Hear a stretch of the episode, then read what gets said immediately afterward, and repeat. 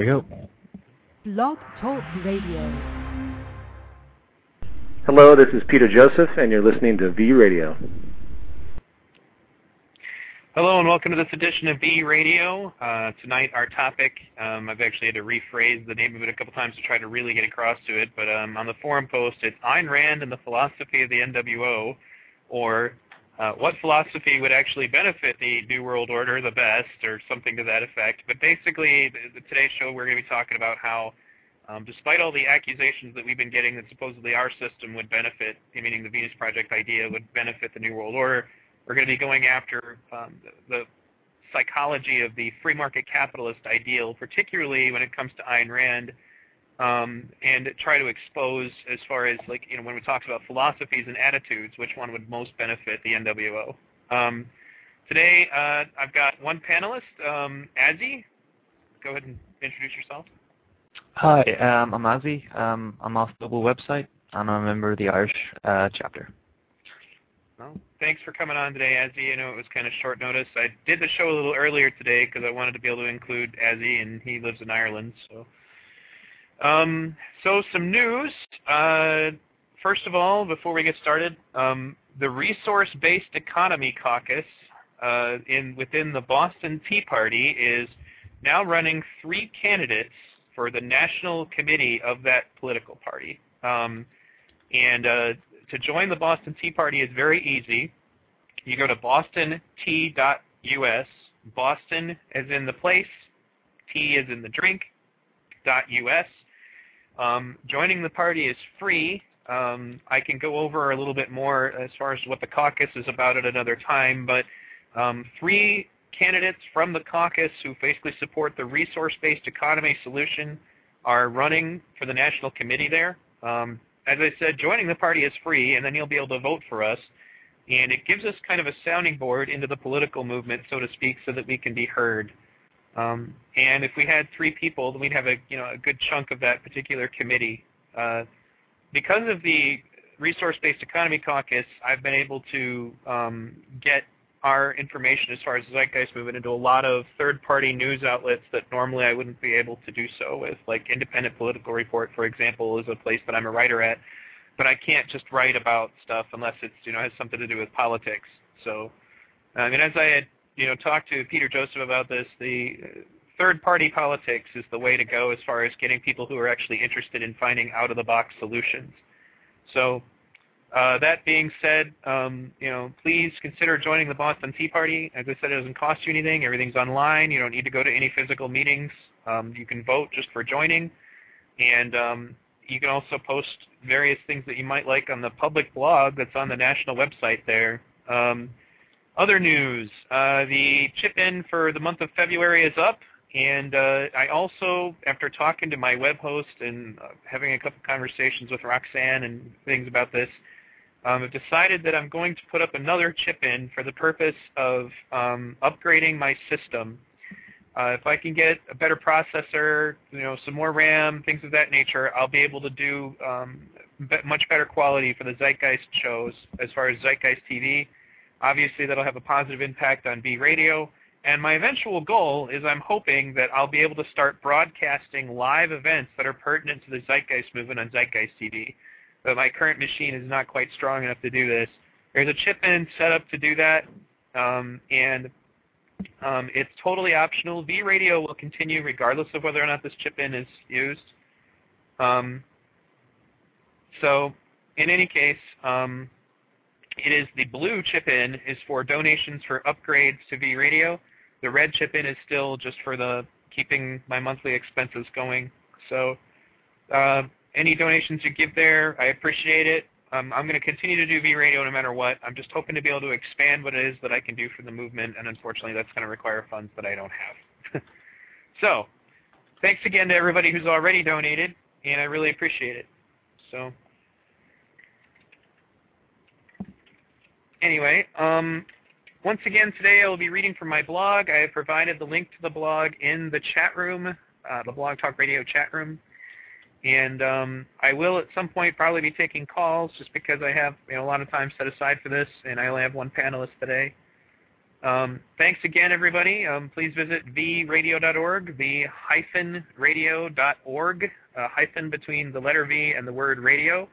Um, we've upgraded the site. For those of you who haven't checked it out, you really should. Um, V T V's Must See T V is there. Um, uh, in addition, um, you'll be able to you know, see the movie list for you know, Must See T V. Zeitgeist T V is now directly there. You don't have to go to the Justin T V site anymore except to make your account if you want to be able to participate in the chat. Um, but that's it. Uh, without further ado, I'm going to go ahead and begin. If you want to go ahead and mute Azzy, go ahead, and um, I'll start reading. And um, sure. Azzy, if you get any like pertinent points that you want to bring up before I pause, like maybe you want to bring on a pause, just uh, send me a private message on my Skype. So thanks again for tuning in. Title of the blog for Friday, January twenty-ninth, two thousand ten, is when I posted this. Uh, what philosophy would benefit the New World Order, or N W O? One of the things we hear a lot about in debating the Venus Project is that people feel there is a similarity to what we propose and what the New World Order proposes for the future of our planet. They also generally make a lot of references to things we might, in their perception, have in common with communists or socialists and how these systems lead directly to fascism. I reviewed all of those arguments and refuted them more than once, but it occurred to me that the attitude of the extreme right would equally be useful to any sort of N W O group of elites trying to dominate the world. Consider for a moment the ideology we have been given by free market capitalists, especially the anarcho-capitalists. They preach endlessly about how we owe all of our economic woes to government intervention in the realm of business, that all of the success in the United States came from the absence of regulation that the rest of the world had. I have spoken on the issue, as, as I said more than once, as, as far as to why I do not agree that this is the cause of all of our economic woes, so I'm not going to get into that as much. However, let's example for a moment what negatives could come out of their proposals and how they would benefit or reach a rich elite intent on taking over the world. I admit that some regulations are stupid, but some regulations exist to ensure that employers are treated, treating their workers fair and humanely, and also so that a fair wage is given for a hard day's work. Ludwig von Mises always suggests, for those of you who don't know who that is, it's one of the big-time free market capitalist authors. Anyway, um, always suggests that if an employer offers less wages than another employer, that the workers will simply leave the business and work elsewhere. This, of course, forcing the businessman to raise his wages to compete for the workforce. We already see that technological unemployment and outright greed are proving this is no longer the case. Nobody's competing for workforce anymore. It's at least not where I live. It's it's all about people like competing to do as little as possible, basically, or basically to do as much as possible. I'm sorry, to get employers to be, even be willing to employ them. We've already covered that a lot in previous shows, so I'll shut up about it. But another thing you're going to find is that most free market advocates dislike unions and demonize them. Now, once again, I also warrant that some unions are out of control. But as we see with companies like Walmart, who has no unions, and the work conditions of the factories in third world countries with no units, you know, unions, it's pretty obvious that there should still be an organization of workers to stand up for workers' rights. The game is no longer a matter of competing for a good workforce. The game is one of destroying the local economy and forcing workers to compete for whatever scraps you throw off the table. Now, who benefits from such a state of affairs? Certainly not the worker, but it does wonders for any rich elite. Though I have known many wealthy free market advocates, the ones who actually terrify me far more are those who live in poverty who fight vehemently for the concepts of a free market. A lot of the activists who are helping the campaign for Ron Paul fit into this category. And looking back on it, it perplexes me. People are telling us that the Venus Project is just some sort of front to convince us to give up our rights, but what would be more effective to that end? A solution that states that all humans should be treated equally and have equal access to the best lifestyle scientifically possible? Or a solution that advocates eliminating all government intervention and giving all power to the people who are already seeking to exploit the masses as much as possible, to actively persecute anyone who suggests that there should be intervention on behalf of the people, to label them communists or socialists. As pointed out in the film Capitalism and Other Kids Stuff, it was necessary for the elite to convince us that it is right and proper that the elite have all the money and we do all the work. Which side of this argument benefits an N W O bent on turning us all into slaves? So before I get into the issues about Ayn Rand, um, I'm going to discuss a little bit on this, and I'm going to see if Azzy has anything to add at this point in the blog. So Azzy, you got anything to say so far? No, nothing. Keep okay. Go ahead. Well, um, basically, it's it's important to note where I'm going with this, because when you think about the various accusations that are made that supposedly, uh, you know, supposedly we are in some way affecting people mentally to try to convince them that, you know, we should be giving up our rights and all that. They always claim basically that the, the Venus Project ideology is like a gatekeeper to the New World Order, that essentially we're supposed to be getting brainwashed slowly to be more accepting of a New World Order. But, you know, as I was saying earlier, you know, as I'm talking about capitalism and other kids stuff, it was necessary for the elite to convince us that it is right and proper that the elite have all the money and we do all the work. That's the mentality that I'm talking about that scares me, is because people are being taught that that's what needs to be, that that's how it should be, that it is right and proper, that um, the rich should have all the money and we should do all the work, and that a few people should have most of the money and most people shouldn't. We basically have been brainwashed to believe that that's the way it should be, okay? And when you think about it, you, you couple that with the stuff we're going to be going into here about Ayn Rand, but um, you're talking about, you know, how we want to, the attitude about it is these people are vehemently, once again, they're fighting against the ideas of regulation um, and any form of taxation. I can understand some of that, but it, they make it the scapegoat.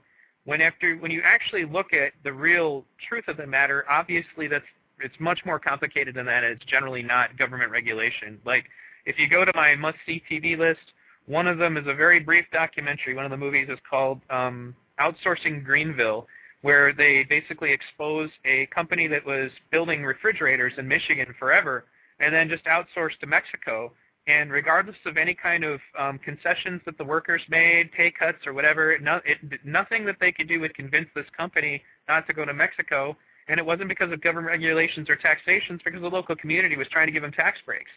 It came down to one dollar forty-three an hour, period. You can pay the Mexican one dollar forty-three an hour. You can't do that to, you know, to somebody living in the United States. That's the bottom line. So, um, and the attitude that is being portrayed in a lot of these freedom movements is that it's wrong for the government to in any way intervene to cause, you know, the the lifestyle, you know, of people to improve. And then they give us this theory. They say to us, well, if we just deregulate everything, well, then everything will be great. You know, then all of a sudden, these companies, you know, will all just because, well, that's the other thing. Remember, we talked about this earlier on another show, which was that they believe that after productivity increases, wages increase. They act as though, well, it's historical precedent. You can't argue with that. It's generally what they tell you. When the reality is that, you know, the opposite is happening. You know, once again, we've covered that on a lot of my shows already, but what we're talking about today that's more relevant about this is the mentality of the people who are basically being taught to defend that system. And when I was talking about the ones in poverty, one of the guys I used to work at, you know, work with um, at um, Ron Paul Radio uh, was this guy, you know, he was one of the people running it, and he was this destitute guy living in a trailer in some piece of land in, you know, New Mexico somewhere. And he was this, you know, ardent defender of free market capitalism, but what the hell had it ever done for him? You know, Yeah, but he was totally brainwashed to think that, you know, if we just got rid of all regulations, you know, that everything would be fine. And that's the kind of thing that I'm concerned about, is that, you know, basically these movements are telling us that it would be in our best interest to give up all of our rights, all of our protections, all of the things that hinder the elite from just outright owning us as slaves. And we're told that that's the way it should be. So, do you have any further comment before I go on, Azzy? Yeah, it just kind of seems like that um, people take this from different perspectives. I mean, you can say, well, yeah, one word, globalization, you know, the wage um, to the amount of work they put in, the ratio, it doesn't fit. But it seems like that, um, you know, you could say, sure, uh, deregulate the markets, um, and then that goes down a really nasty road, and they think that's the great way, where other people say, no, that's precisely what a New World Order would want. But then you get people saying, well, what's the alternative? Well, we have more government power over things. But then again, you get more people saying, no, that's what the New World Order would want. And then you get people like us saying, no, let's try a different thing called a resource-based economy, which again, you get people saying, no, that's what a New World Order would want. So, I don't know, it, it seems like um, no matter what we try and do, we'll always get people thinking things like this. You know, you're right, and it's the, the really funny thing about that, though, is, is that the people who generally, like particularly in the Ron Paul movement, they ardently defend the constitutional republic model of the Founding Fathers, and they put the Founding Fathers up on these great shrines, meaning the Founding Fathers of the United States, that these great people who had so much freedom in mind, and you know, that the Constitution was a wonderful document. I've already been over the fact that, you know, they, they always quote that when they're defending private property rights, and I point out that the, the Founding Fathers were slave owners and thought that private property should include other human beings.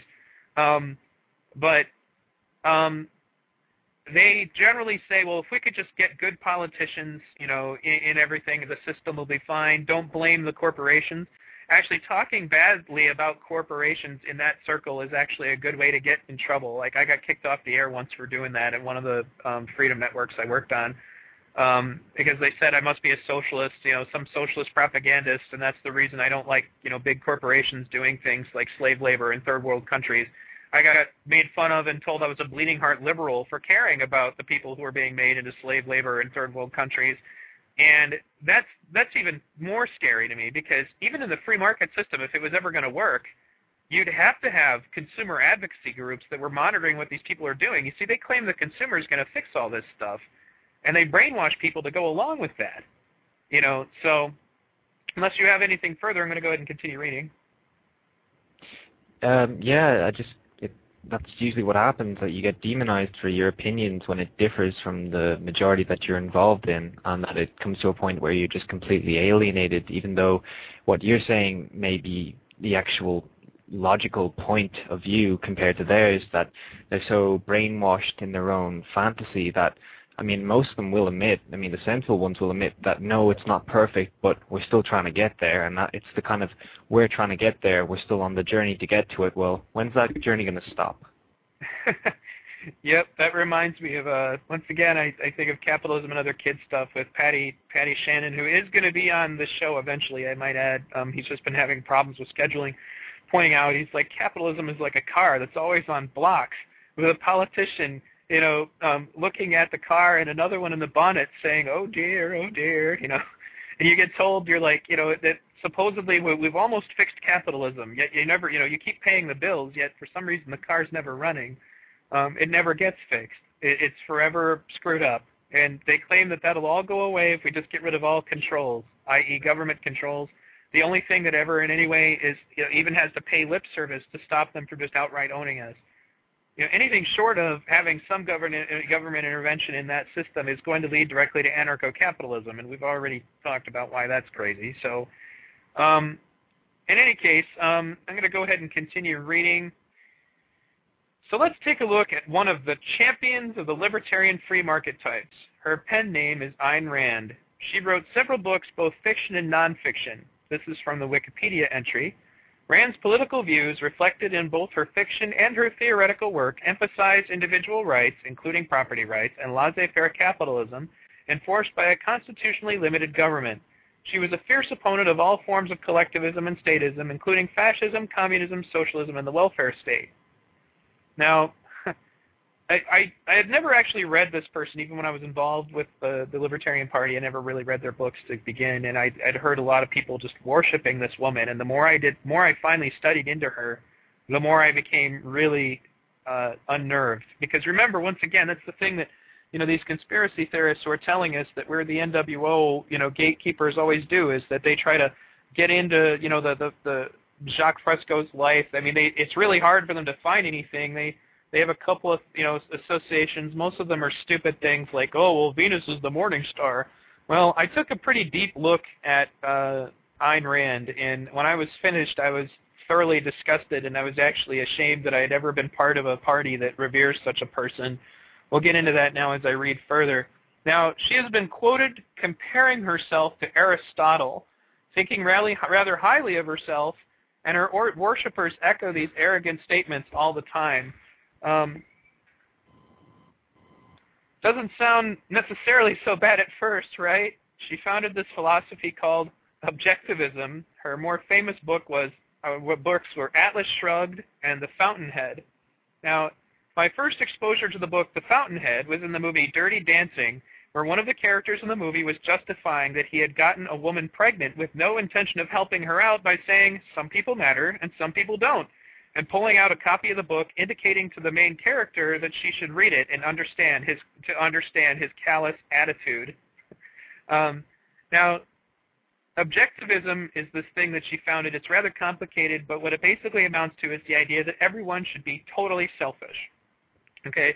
In most of Ayn Rand's books, her fictional books, the heroes are always in some way selfish and callous capitalists, and the villains are generally the masses. In her book, We the Living, Rand had her chief protagonist proclaim, "What are your masses but mud to be ground underfoot, fuel to be burned for those who deserve it?" Okay, does that sound like something someone in the N W O might say? You know, like that sounds exactly like something I would have heard from Alex Jones' Endgame. I, I bring that up again later, but I can tell you it's certainly not something Jacques Fresco would ever say. What do you think of that quote, Azzy? Should I read it again? I think you should read it again for just effect. This is a quote from one of the heroes of her book. "What are your masses but mud to be ground underfoot, fuel to be burned for those who deserve it?" That statement's ugly, you know? That's... Anyway, um, so the following is a quote from another blog about Ayn Rand that can be found at the sources, source links at the end of this article. Quote, "Rand's disdain for the bulk of humanity was indeed so extreme that in the aforementioned Atlas Shrugged, whose main character and hero, John Galt, had been referenced on numerous Tea Party signs," not Boston Tea Party, I might add, just those recent political things that people have been doing called Tea Parties, "she indulges a pseudo-genocidal fantasy in which virtually everyone except Galt and his few perfect producers is vanquished." Here we go. Whoa now, that sounds pretty familiar. Virtually everyone but those elite perfect producers is vanquished? That sounds dangerously like that stuff Alex Jones brings up in Endgame. I mean, do you see where I'm going with that, Azzy? I mean, doesn't that sound yeah, familiar? Yeah, I see where you're going. Yeah. It sounds like strangely related to uh, game theory. Yeah. Now, quoting more, um, this quote's a little longer, quote, "This happy occurrence results from a strike of the mind in which Galt and his superior colleagues of industry withdraw their talents from the nation and hole up in a mountain retreat rather than submit to things like government regulations. Those whom Galt condemns in the book and thus whom Rand is herself condemning are referred to as parasites who are unworthy of life. Indeed, Galt's contempt for the weak of the world prompts he and his colleagues to banish the world, give from their small utopian gulch, Uh, they, they banish the word, I'm sorry, give from their small utopian gulch. Giving, after all, much like calls for community service, is for suckers." So basically, in this little uh, fantasy of hers where the rich elite go on strike, okay, to try to prove to everybody, you know, to try to spank us, so to speak, and to, you know, just, you know, conforming to whatever they want, they banish the word give, okay? So... Anyway, and you're not allowed to say the word give in this little commune of the elite, I guess. "Giving, after all, much like..." Oh, I already read that. "Even though Galt feels certain that his strike may well kill the vast majority of the world's inhabitants because they are simply too stupid to survive without he and the other perfect producers, he firmly believes, and thus so does Rand, that this outcome is moral, more so than, say, taxes or charity.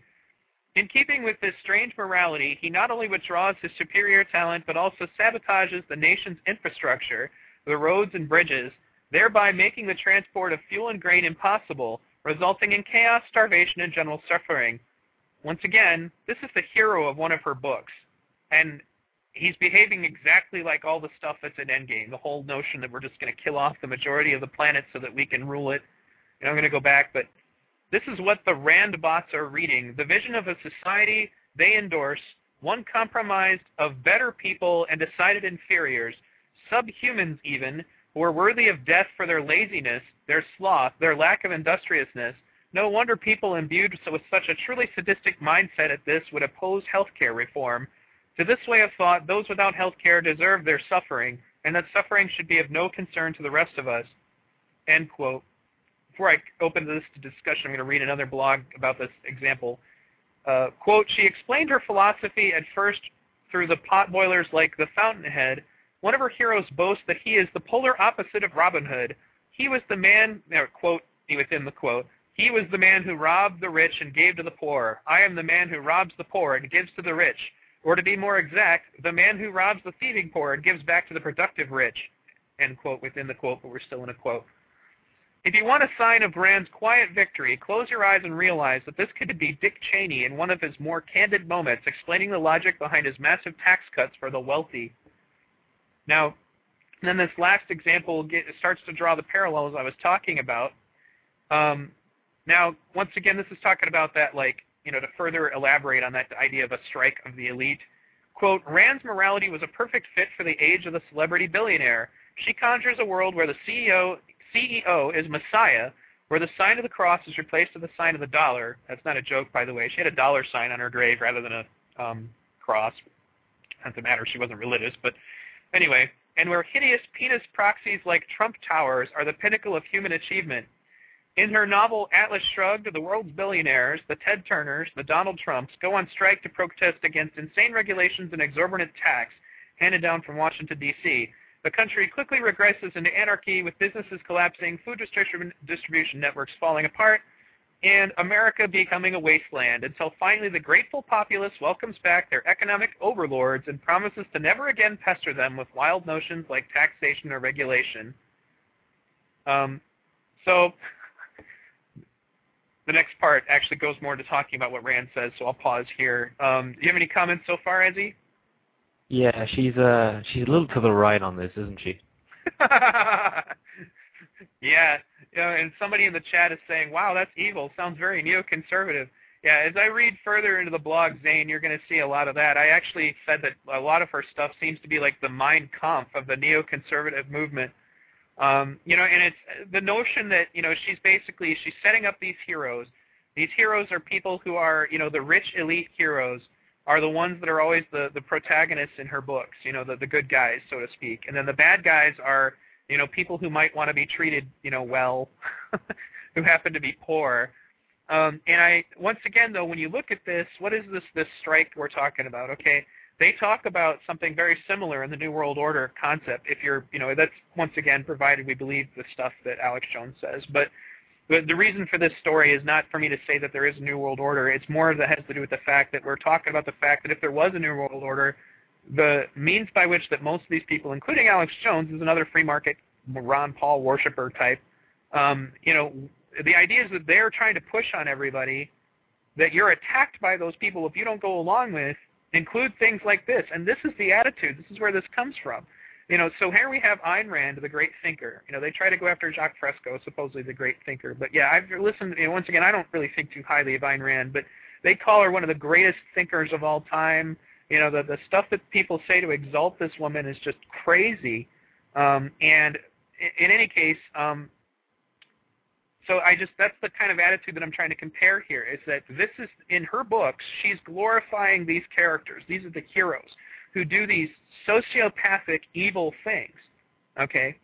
Now, in this idea of the, of the, of the um, uh, if you remember Endgame, the, the elite getting together in their little private commune and then intentionally sabotaging the rest of the world is an example of um, that same, you know, attitude that they talk about in Endgame, that supposedly they're just going to, you know, cause mass starvation and be the only people left because after all, they're the productive rich.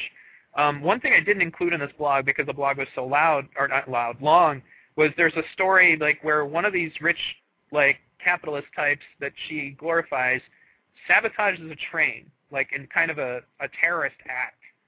And, you know, Rand goes in to the train from the perspective of the author and then basically says that all the people who die on this train had it coming because every one of them was a socialist or a leftist. Like she goes and talks from the perspective of every one of the people on this train that died, and every single one of them held that terrible philosophy that, you know, doesn't involve thinking only for yourself.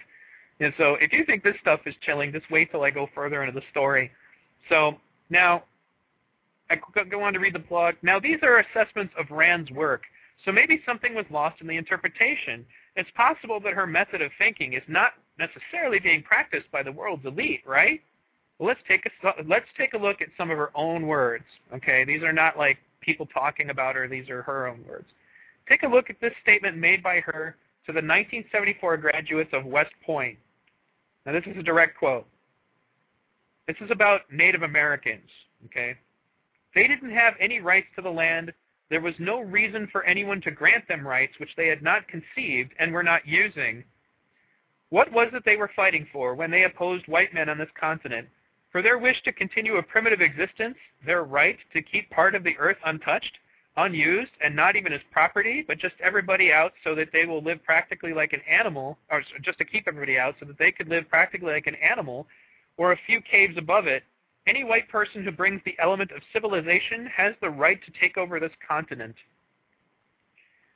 The first time I read that quote, I became absolutely disgusted that I was ever involved in the Libertarian Party or the Libertarian movement. This quote basically personifies the darkest side of capitalism, and I find that highly ironic that this woman is also supposedly the author of the non-aggression principle that the libertarians supposedly revere. Okay? So, and this same attitude could easily have applied to justify all of the other wars this capitalist system has brought about in the past. She says she is against physical aggression, but then she justifies it in the name of profit and progress. I suppose this means it's just fine for the United States to do this in any third world country that is less developed than our own. This notion that the rich and advanced not only uh, can take over land held by people inferior to them, but that they should, is terrifying to me. And once again, where does that attitude prevail? The more I have delved into Ayn Rand's work, the more I get the feeling that it's almost the equivalent of the Mein Kampf of the neoconservative movement, like what I was just posting earlier. Okay? So, let's take a moment and think about this. I mean, Azzy, did I read the quote well enough to make it clear what she was saying?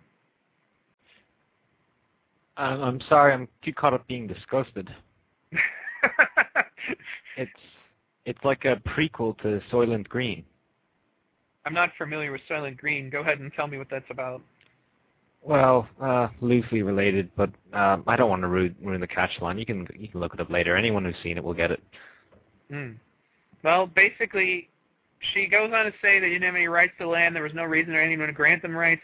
This is somebody who supposedly is a big ardent defender of private property rights, and she basically just goes on to say that, you know, any white person who brings the element of civilization has the right to take over this continent. And she said this to graduates of West Point. Now think about that, okay? This is somebody who's telling our military graduates at West Point, okay, the supposed creme de la creme of the military, that we have the right to take over this continent if we bring the element of civilization. And by saying that, it's another thing. There are several other quotes about this that she doesn't, like, you know, care to speak about, you know, any of the rights being taken away from Native Americans. She has very callous and cruel things to say about them. And I guess they, that means that they had a right to, you know, give blankets uh, intentionally to the natives that were, taunted, you know, tainted with smallpox, that they had a right to slaughter every man, woman, and child as necessary to get them off of the land that they wanted for their railroads or whatever, you know, including the Cherokee, whom I might add, this is the funny thing, the Cherokee were actually trying to uh, essentially civilize themselves. They had their own constitution, and, and they were still shoved off their land. But, you know, they didn't have as many guns, so I guess that means they're, you know, there was actually somebody in one of the Zeitgeist Forum posts about this Ayn Rand question who was like, well, sorry guys, you know, you know, I guess you're not as good at conquering as we are, so we're going to take your land. And he was actually using this as a defense. And I was like, are you serious? Did you just say that? You know, it just, that, that keeps bringing me back to that attitude that, you know, I said earlier about how some of the people in this movement really don't get it. Um, now, anyway, uh, I am sure, I'm going back to reading, I'm sure many of you remember my previous statements that several of the most anarchistic, authority-hating personalities I encountered in the Libertarian Party were in their personal lives rather tyrannical. Um, in an, another article entitled The Sociology of the Ayn Rand Cult by Murray N. Rothbard, the author exposed the very authoritarian way in which the objectivist inner circle was controlled by Ayn Rand. She went on to pressure people into marriages they were not happy with, and pressuring her protege into having a sexual affair with her when both he and herself were already married.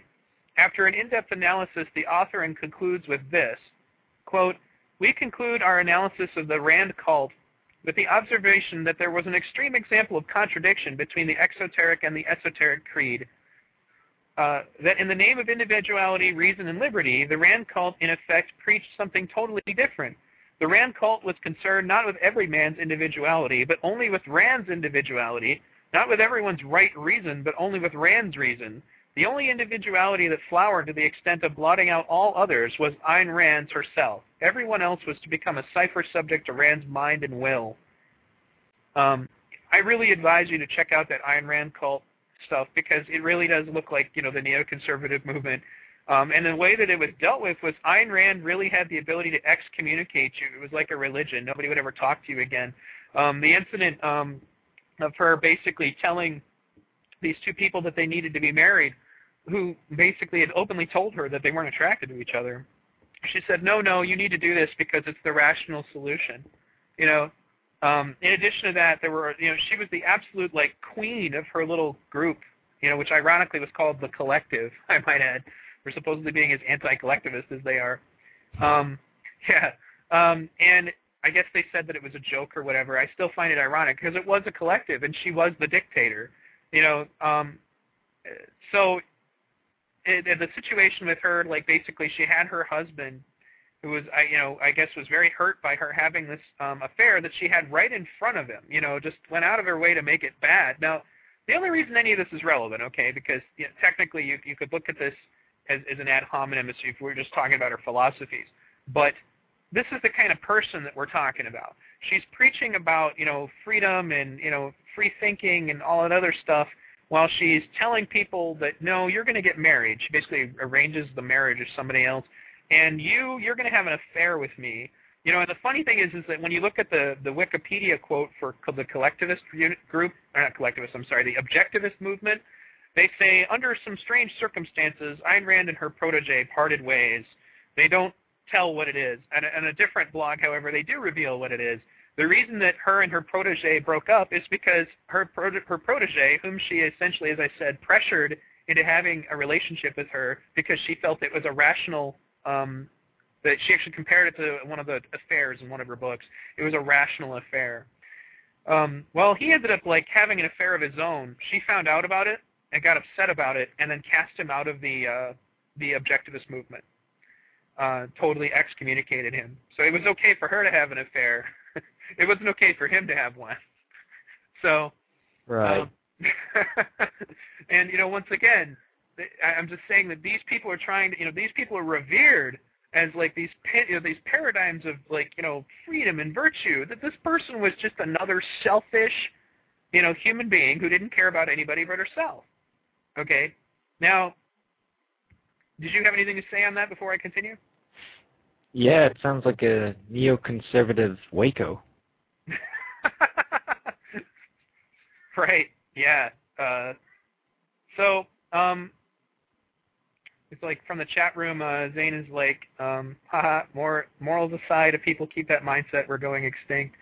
Um, now, I'm going to continue reading. The more I peeled away layer after layer of information about Ayn Rand, the more I stumbled on things that disturbed me.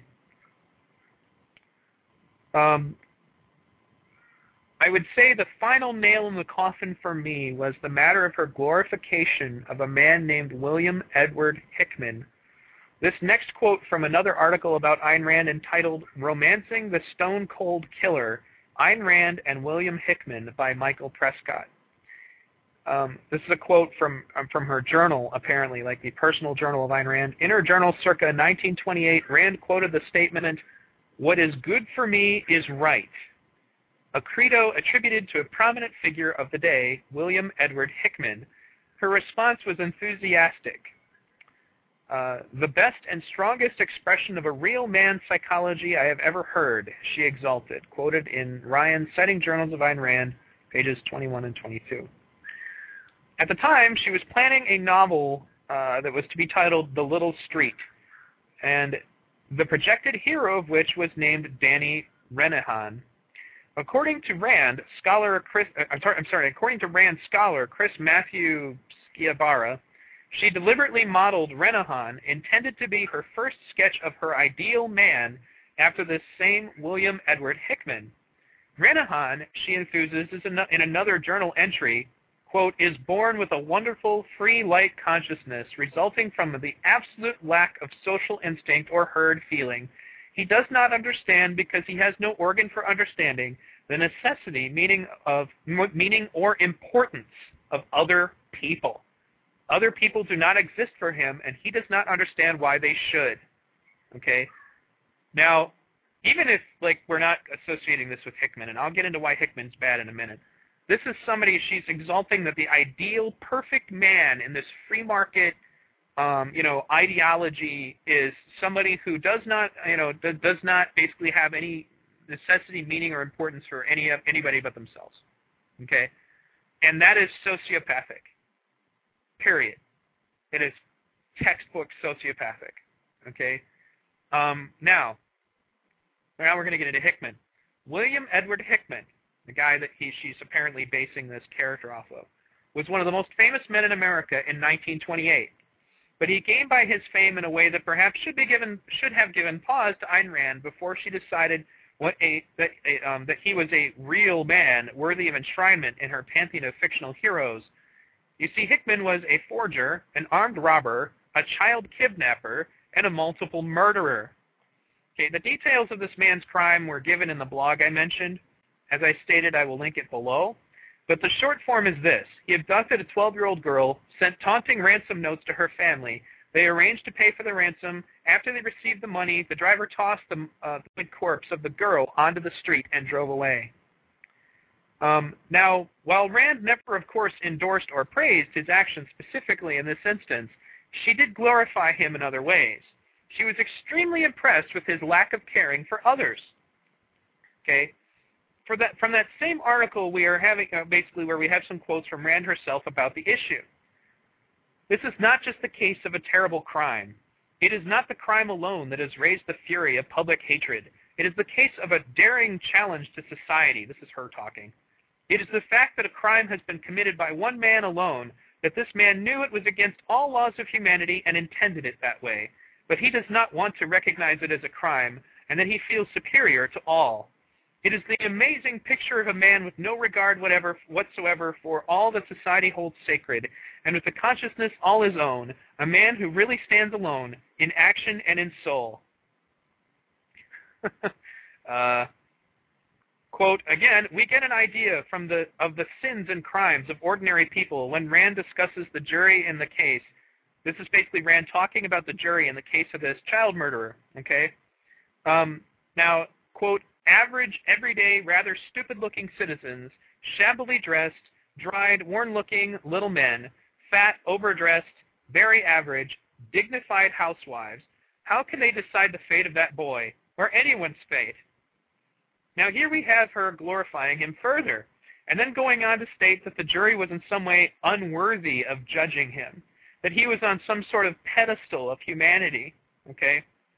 And once again, I, I didn't want to detail all the, the, the, the stuff that was in that murder of that twelve-year-old girl, but basically he cut her body in half, had her in the passenger seat of the car with her eyes wired open so that her father would believe that he, she was still alive. Went and got the money, got back into the car, pulled down the street, and laughed and dumped the body out of the car in pieces as her father watched, okay? Th this is the guy. That's what he did, okay? You read all about it in some of the blogs linked at the bottom of my blog, all right? Now, we go back to quote her, uh, talking about this guy again, quote, and when we look at the other side of it, there is a brilliant, unusual, exceptional boy turned into a purposeless, purpose, purposeless monster. By whom? By what? It is not by the very society that is now yelling so virtuously in the role of the innocent victim. He had a brilliant mind, and a romantic, adventurous, impatient soul, and a straight, uncompromising, proud character. What had society to offer him? A wretched, insane family is the ideal home, a Y M C A club as a social honor, and a bank, bank page job as an ambition and career. So, wow. um, there's a little more here. I'm going to go ahead and read it. Now, this blog post is pretty already pretty darn long, but I want to make one more comment on this woman's feelings about this man. Then we get to the point. Also from that same article, at times Rand, who we must remember was still quite young when she wrote these notes, appears to be rather infatuated with the famous and charismatic boy killer. She offers a long paragraph listing all the things she likes about Hickman, somewhat in the manner of a love-struck teenager recording her favorite details about the lead singer in a boy band. Rand's inventory includes, quote, the fact he looks like uh, he looks like a bad boy with a very winning grin, but he makes you like him the whole time you're in his presence, end quote. You can practically hear the young aspiring author's heart fluttering. I have always been puzzled by the psychology of women who write love letters to serial killers in prison. Somehow I suspect Ayn Rand would have understood them better than I do. Now, we come to, so, uh, actually, let me go ahead and um, we'll we'll talk a little bit about this, and then we'll get into the rest of it, like the you know, like the final summary. So, having listened to all of that, um, I'm sure you were disgusted before about the stuff with the Native Americans. What do you think about this woman's love affair with this murderer? Uh, can words describe the the amount of? Uh, I, I can't even put an emotion to it. I, it's uh, it's tough.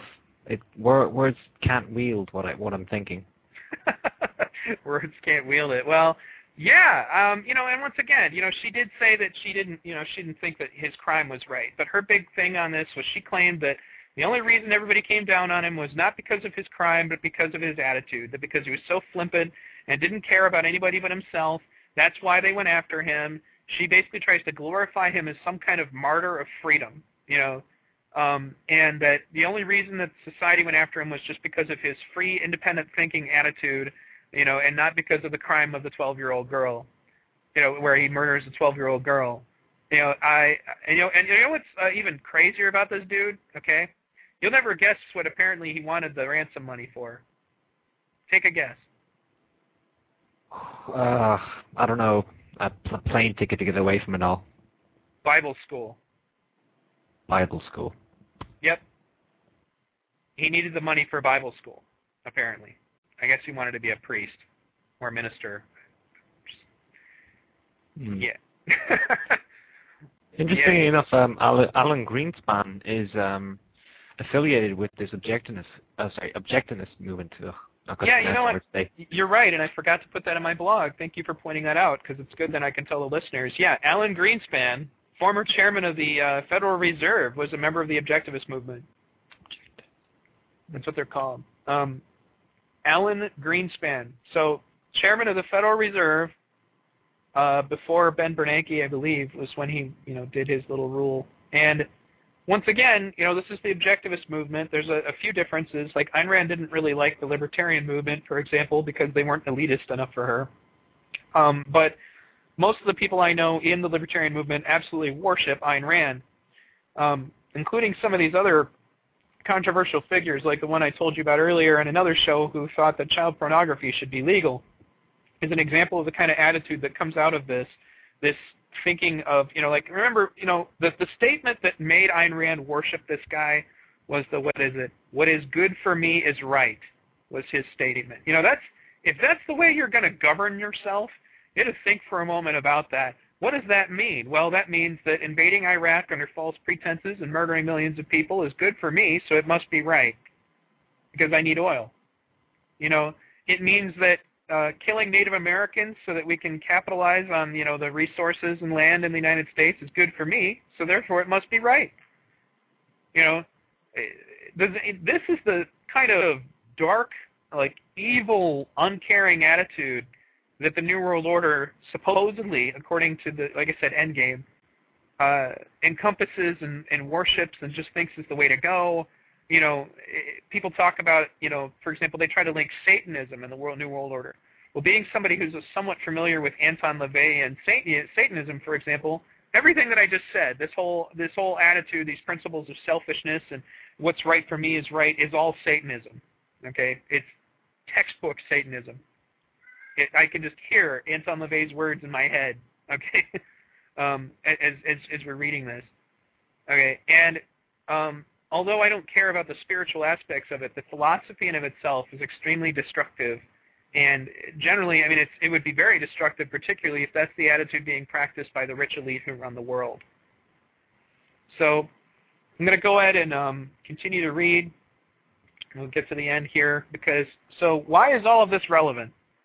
Consider for a moment that many of the people in the Libertarian Party and the free market capitalist movement revere this woman. They call her one of the greatest minds in the history of mankind. And what were her values? What message did she bring to the world, the supposed great thinkers of all-time compared herself to Aristotle.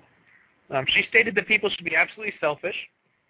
She glorified the selfish elites and demonized the common people. She authored the non-aggression principle, but then justified manifest destiny and conquering in the name of progress with her negative attitude towards Native Americans. She took a lot of control over the people around her, all the while preaching absolute individual rights. Uh, people who follow her doctrine are generally fanatical about her, and any deviation from her teachings is treated as blasphemy. It's a great way to lose friendships with those who do value her. Uh, she glorified a vicious child murderer because of his lack of caring for others. So I ask you again, whose ideology would benefit an elite on the road to dominating the world? The reverence for Ayn Rand's work and the free market-loving libertarian movement is in some circles reaching uh, religious proportions. Though in review, reviewing it closely, it seems like it probably had a lot of influence on some more mainstream politicians too, and not any that I would want in a position to control the world. Um, the links are given to the various uh, blog posts that I took from. Uh, they, you can get those on the blog. And uh, you can, if you didn't, like if you're listening to the radio and you didn't get a chance to do that, to review those links, you can go to v radio dot org and um, click on the blog, and it's currently the one at the top. The name of the blog post is um, What Philosophy Would Benefit the N W O? So that's the end of the blog. Um, and uh, I guess well, you know, we'll open up discussion. Uh, if anybody wants to call in, we can do that too. I can add you via Skype. Or, you know, if you want to do that, then you have to add me to your Skype, and then I can call. Or you can call in at this phone number, uh, local to New York. It's three four seven, nine four five, seven seven four seven. Um, and now, overall, then, I guess we've kind of come full circle, Azzy. I wanted to talk about, you know, kind of what I'm getting at here is that, you know, for those of us who've seen this this stuff about the New World Order, and what, you know, whether it exists or not, you know, uh, the allegations and the things that are supposedly planned for us in Endgame, the attitudes about things like eugenics, uh, about lowering the world's population, you know, that all sounds like stuff that, you know, one of Ayn Rand's heroes would have done. Do, do you agree? Yeah, I agree completely.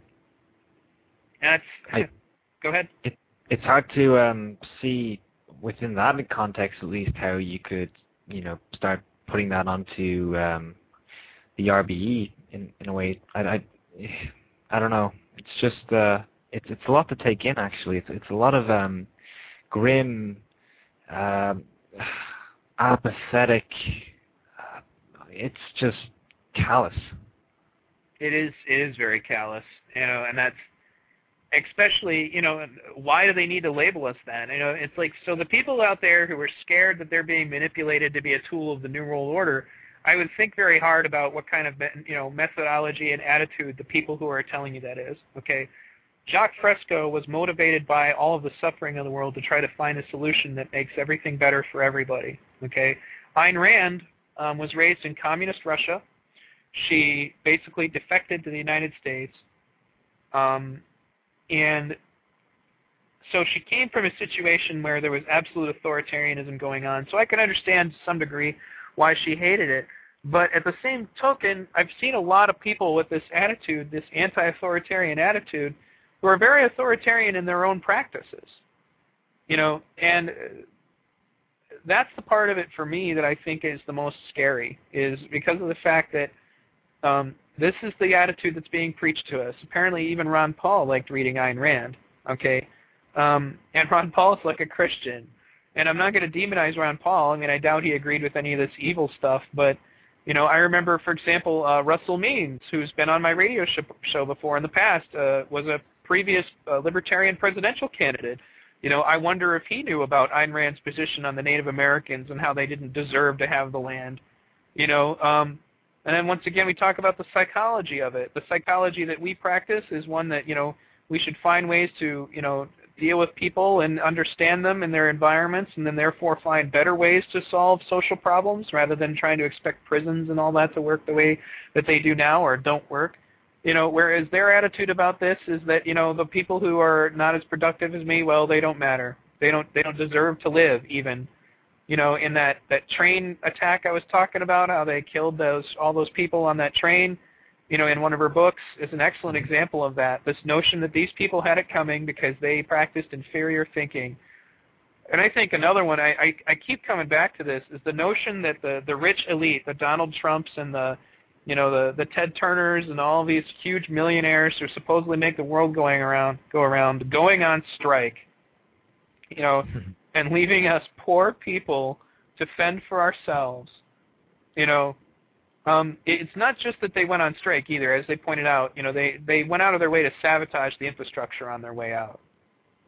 So that's, well, terrorism, essentially, to, to achieve your end. Um, the end justifies the means. Well, yeah, and, and even the end isn't all that great. You know, like the idea that they're going to make us all kowtow back to them and come begging them for help, you know, please save us, you know, you financial overlords, you know, we need your help so badly, you know, we can't exist without fascism. you. Uh, absolutely, it's fascism. But it's even worse. It's, once again, it's, it's the capitalist version of fascism. Fascism to the highest bidder. Exactly. So I'm actually surprised we got through all of that as as quickly as we did. Um, any closing thoughts, Azzy? Uh, yeah, I'm glad I'm not a neocon. Well, if you ever decide you want to be, um, I hear there's these books done by this lady. Uh, she's kind of an inspirational thinker. Oh, oh. I see. Oh, you know what? That's actually another thing um, I wanted to bring up is that although Ayn Randian people hate when you bring this up, uh, Ayn Rand used to be really into Nietzsche. Uh, and Nietzsche, uh, as many of you know, is really into, well, it's basically a lot of Nietzsche's work was used uh, for the Nazis, um, Adolf Hitler. Um, you know, used that whole attitude of human supermen as opposed to, you know, uh, you know, the, the masses, so to speak, and you should just crush anybody that is weaker than you, and anybody who's weaker than you doesn't deserve to live. You know, and that's, you know, you, once again, we talk about crazy associations. Well, I'll tell you what, okay, um, you want to talk about, you know, circumstantial evidences towards a new world order. I'm a little bit more concerned about a woman who, you know, glorifies child murderers um, and, you know, creates fantasies for herself or her capitalist, you know, um, heroes, so to speak, destroy the world rather than having to deal with, you know, taxation and regulation. Um, you know, th- that attitude in of itself, you want to make associations, makes a lot more, it basically brings a lot more concern to me about a new world order than a man named Jacques Fresco who happens to live in a place called Venus, Florida, that was named Venus before he got there by a long time, and um, therefore he must be Luciferian or satanic. Um, or or he could have been a reptilian all along and named it in the first place. Oh, I hadn't thought about that. No. Reptilian. But in any case, um, thank you everybody for tuning into this episode earlier during the day, so I didn't have as many live listeners as I usually do. And um, thank you, Azzy, for coming on. I know that you weren't feeling well today. Um, and once again, everybody, uh, you know, visit v radio dot org, v radio dot org. Um, I'm looking for donations for the month of February, and I'm looking for donations to upgrade my system.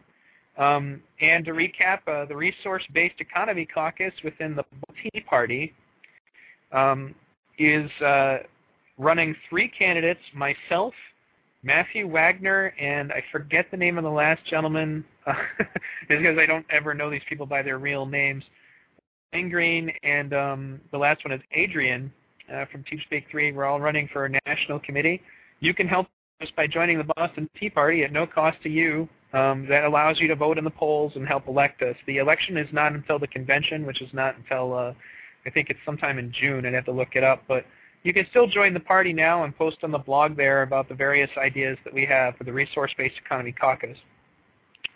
Thanks again for tuning into V-Radio. Thanks again for being on, Azzy. No problem. And um, that being said, I guess I will leave us with some parting wisdom from Jacques and Roxanne. This is Roxanne Meadows. And this is Jacques Fresco. And you're listening to V-Radio.